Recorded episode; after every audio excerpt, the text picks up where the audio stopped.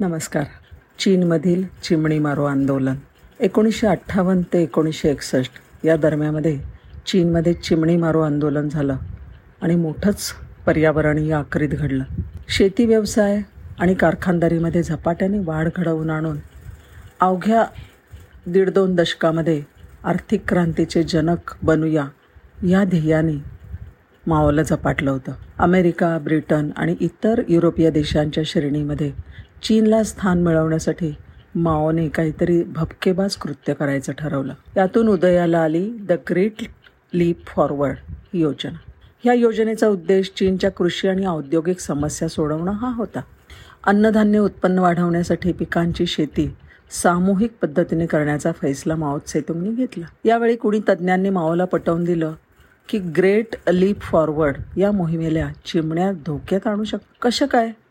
त्याला उत्तर दिलं गेलं की चिमण्यांचा थवा दिवसाला चार ते पाच किलो धान्य सहज फस्त करू शकतो. देशामध्ये त्या लाखोंच्या संख्येत आहेत. त्या जर धान्यावर तुटून पडल्या तर राष्ट्रीय उत्पन्नावर याचा विपरीत परिणाम नक्कीच होईल. तेव्हा ह्या चिमण्यांचा बंदोबस्त करणं हे राष्ट्रहिताचंच आहे. चिमण्या ह्या मानवी वस्तीजवळ राहतात. विविध प्रकारची धान्य कीटक आळ्या नागतोडे कोळी हे त्यांचं खाद्य आहे. शेतातल्या पिकावर कणसं धरू लागली की चिमण्यांचे थवेच्या थवे कोवळी दाणे खाऊन कणसांची नासाडी करतात. त्यामुळे चिमण्या उपद्रवी आहेत असं वाटू शकतं. चिमण्या प्रचंड प्रमाणात धान्य फस्त करतात. हे ऐकून त्यावर विश्वास ठेवून माओने चिमण्या मारो आंदोलनाची अधिकृत सरकारी घोषणा केली. मग काय? सरकारचाच आदेश असल्यामुळे जनतेने गावोगावी चिमण्या मारायचं जगातलं सर्वात संहारक सत्र आरंभलं. लोकांनी हातामध्ये वाद्य काठ्या जाळ्या पिंजरे बंदुका भाले लगोरी तीर कामठे दगड मशाली आकडे तारा दोर वगैरे घेऊन चिमण्या मारण्याच्या राष्ट्रीय कार्यक्रमात पुढाकार घेतला.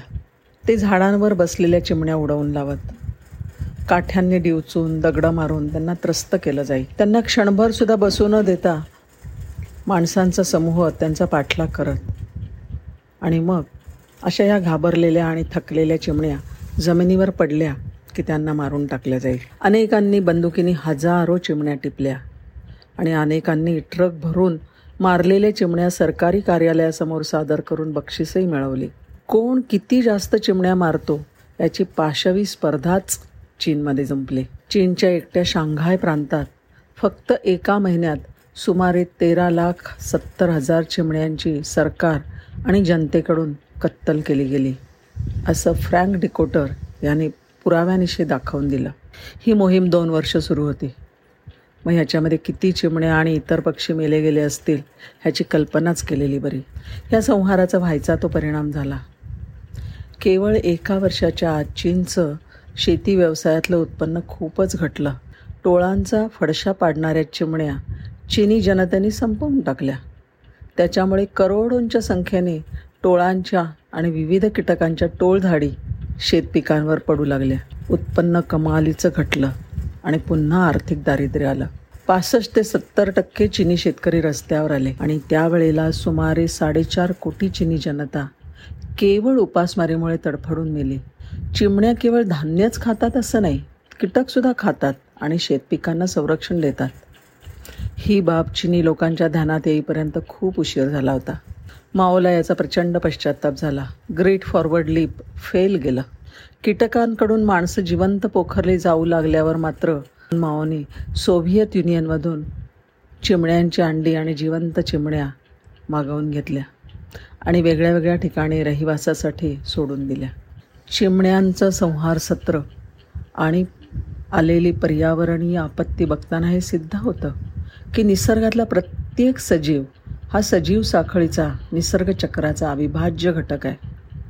या साखळीतली एक कडी जरी निसटली तर संपूर्ण साखळी विस्कटून जाऊ शकते. हे नक्की की निसर्ग चक्राचा नियमभंग करून मानव सुखी होणार नाही. धन्यवाद.